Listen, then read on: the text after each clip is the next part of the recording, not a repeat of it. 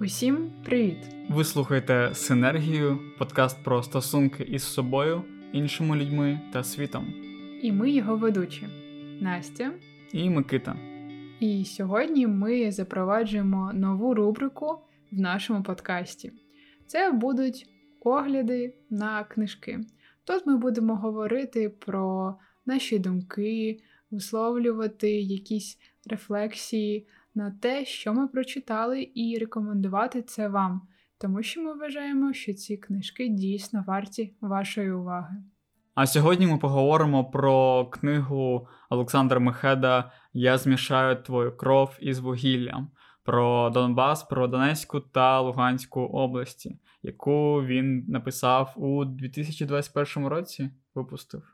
Так, вона надрукована у 2021 році, але писати її він почав ще у 2016 році, коли поїхав в Донецьку та Луганську області з робочою експедицією. Настя, що конкретно тебе вразило у цій книзі найбільше? Мене в цій книзі е, вразило те, що Донецька і Луганська області це не щось одне. Бо у мене які асоціації одразу, коли кажуть Донбас? Ну, це вугілля, це шахти. Ну і останнім часом це війна і, можливо, російська мова. Але виявилося, що не вся територія цих областей зайнята тільки шахтами. Там є і такі містечка, в яких е, живуть люди, які до шахт взагалі не мають жодного стосунку, і вони займаються, наприклад, сільським господарством. Для мене це було дивним, бо я навіть не підозрювала про таку неоднорідність. А що тебе найбільше вразило? Мене найбільше вразила цитата з інтерв'ю із Жаданом, там де він каже, що для того, щоб не відокремлювати Донбас, його потрібно знати. І мене це вразило тому, що якраз після цієї книги я перестав відокремлювати Донбас як е, щось взагалі унікальне, щось е, окреме від України. Тобто я сприймаю тепер Донецьку та Луганські області як, е, наприклад, Львівщину або Житомирщину. Не знаю, я просто не ставлю тепер перед собою знаку дорівнює, що Донбас це щось інше. Ця книжка відкриває тобі закулісся життя тих людей, про яких ти ніколи нічого не знав, чи то в силу віку, бо якось тобі не цікаво було, чи то в силу того, що ти просто дійсно не хотів це дізнаватися, це було десь занадто далеко, і тому не було в цьому жодної потреби. Але як виявляється, ми дійсно дуже мало знаємо одне про одного, і це треба виправляти.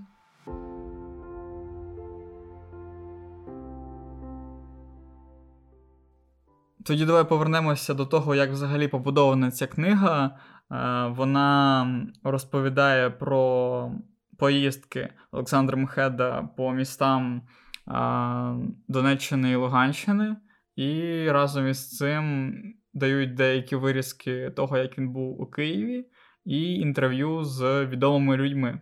Так, цим ця книжка трохи схожа на певний пазл, або, знаєте, таку ковдру із багатьох клаптиків. Спочатку ти можеш не розуміти, на що тобі настільки багато, так би мовити, сюжетних ліній, але більшість із них пов'язані і допомагають якомога більше зрозуміти цільну картину. Тобто не беруть окреме місто і розказують про нього, а переплітають ці історії. Цікаво, що Олександр Мехет навіть намагається не те, що намагається, вплітає історію Донеччини і Луганщини у світовий контекст. Ми, наприклад, можемо побувати не тільки в Лисичанську або Константинівці, про які там йде мова, зокрема, а в Києві, а потім в Бельгії, а потім ще де. І ми дізнаємося про те, що історія а, цих областей набагато старіша, аніж ми могли собі уявити. І вона має зв'язки з е, історією різних країн і міст. Так, і ще хотілося б е, розказати про контекст, е, у якому ми знали про Донбас. А це саме Радянщина, е, це шахтарі, шахти, заводи, тобто такий урбаністичний промисловий регіон. Хоча у книзі зазначається, що це не так, що Донеччина і Луганщина це неоднорідні місцевості, і не можна все грести під е, один гребінець. Так, навколо цих е, територій був створений певний міф, що вони є навіть певними годувальниками, можливо, всіх інших областей, не тільки України, а й тоді в Радянському Республік. Союзі, так, інших республік. Е, тому що ось ми тут тяжко працюємо для того, щоб вам було добре жити. І найцікавіше, що всі люди, які там жили, вони настільки повірили в цей міф, що вони дуже пишалися тим, наскільки важко вони працюють. І це угу. було певною, певним предметом гордості. Так, і цьому приділяється також в книзі увага окрема, що люди пишалися, люди е, мали за об'єкт гордості те, що е, суб'єкт гордості, що їм складно жити, що вони виживають, і саме через випробування вони якби ставили себе. Ем, вищими за інших. Тобто, якщо ти міг е, там, як зазначалося, е, вдарити там себе по черепу декілька разів більше, ніж там твої однолітки, то ти сильніший, то ти стійкіший, то ти держиш удар. І саме і саме в цьому, на цьому був побудований цей міф, що е, давайте зараз трудіться, просто вичерпуйте всі свої сили, бо в майбутньому це е, окупиться. Люди працювали заради якоїсь ілюзорної мети, яку так і не вдалося ніколи втілити в реальність. Але настільки вдалося це пропагувати, uh-huh. що люди зробили це життям. І навіть незважаючи на те, що вони так ніколи не змогли досягти цієї мети, вони все ще після розпаду Радянського Союзу продовжують жити цією мрією. Тому вони і ностальгують дуже за тими часами. Вони хочуть знову жити заради якоїсь мети. Щоб над їхніми життями просто хтось взяв контроль, щоб у них е, була відповідальність лише за те, щоб прокинутися, піти на завод на шахту і повернутися додому і просто заснути. Так, ці люди в них була зовсім інша психологія, не така, як у більшості українського населення, бо зазвичай українці займалися сільським господарством, і це було для них абсолютно природньо. А там же люди були переналаштовані, mm-hmm. вони були урбанізовані і займалися в промисловому секторі економіки. І в них змінилася повністю психологія. Вони забули, як це працювати на землі. І в спогадах однієї з героїнь розказується, що це дуже їм завадило виживати, хоч якось в 90-ті роки. Бо ті, хто мали власне господарство, вони могли себе прогодувати. Ті, хто повністю покладався на державу, а держава тоді розпалася, а інше ще нормально не побудувалося. Вони виявилися загубленими. Вони опинилися між двома світами і вони не знали, куди себе діти.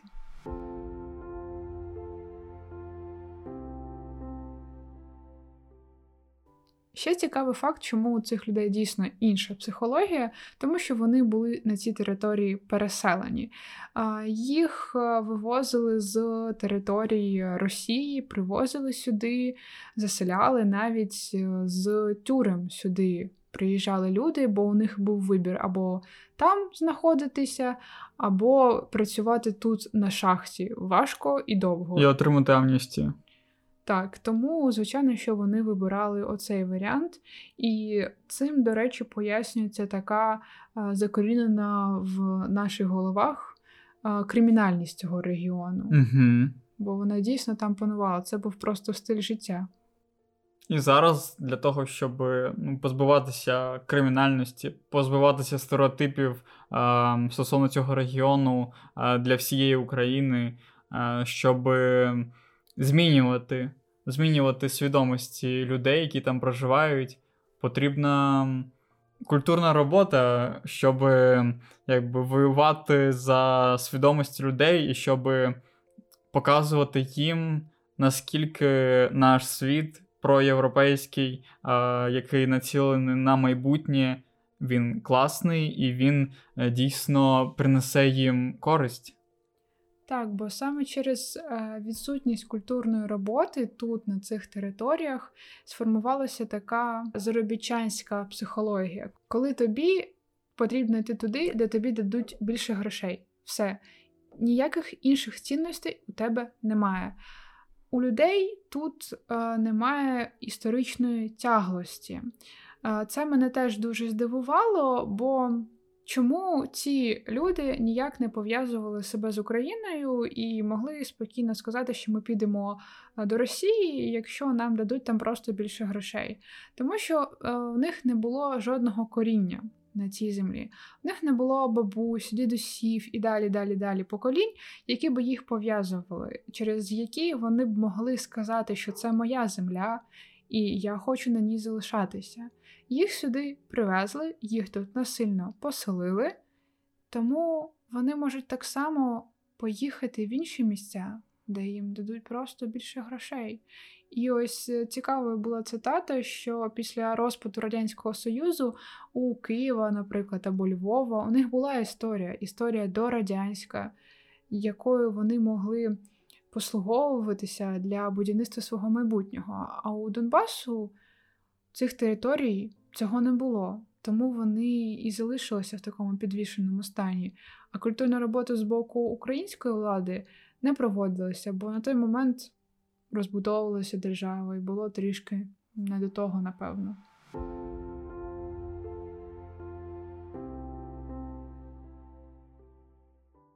Можливо, Микита, в тебе теж були якісь такі моменти, маркери в цій історії, які тобі дозволили щось зрозуміти про людей, які живуть там? Я зрозумів, що цим людям було невпевнено, їм було страшно і невідомо. І саме невідомість е, перед майбутнім і породжує віру у те, що тобі намагаються нав'язати. Тобто е, міф про щасливий Радянський Союз, якого насправді ніколи не існувало, постав, поставав перед е, цими людьми як єдина можлива реальність і дійсність.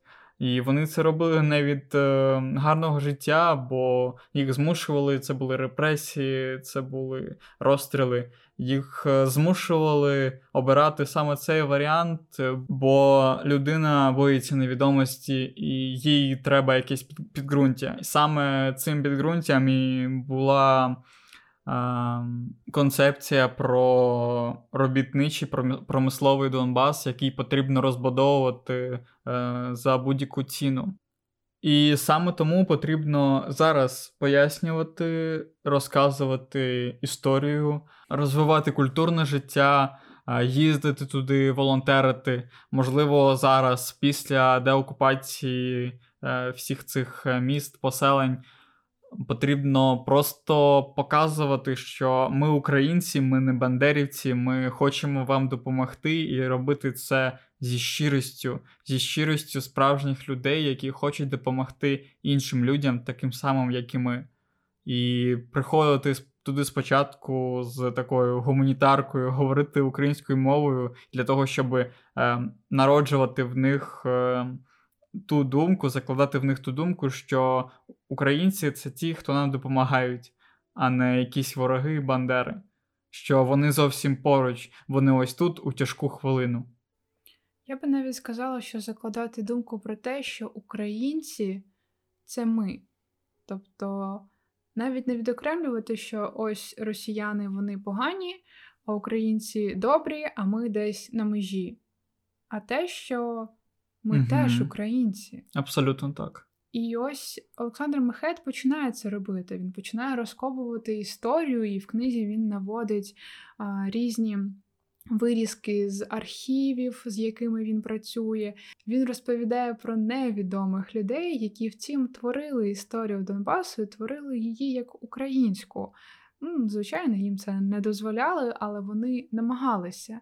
І ось ці розкопування оце виведення на поверхню, на світло історії про те, що ви маєте зв'язки з Україною, і вони набагато міцніші і давніші, ніж з Росією, і допоможе розказати цим людям, що вони наша частина, вони такі самі, як і ми. Звичайно, всі ми маємо якісь територіальні особливості, всі спільноти різні в кожній області, але підґрунтя у нас одне: ми всі українці, і це важливо пам'ятати.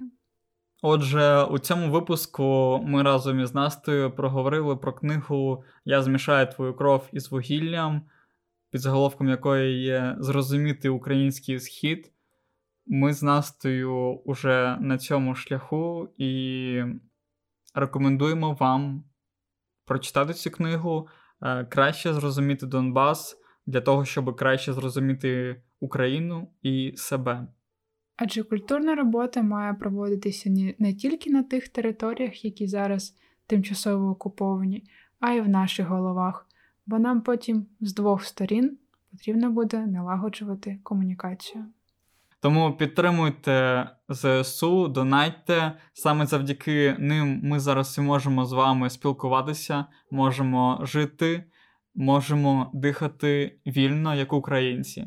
Тому слава Україні і героям слава! І героям слава! З вами була Синергія, подкаст про стосунки із собою, іншими людьми та світом.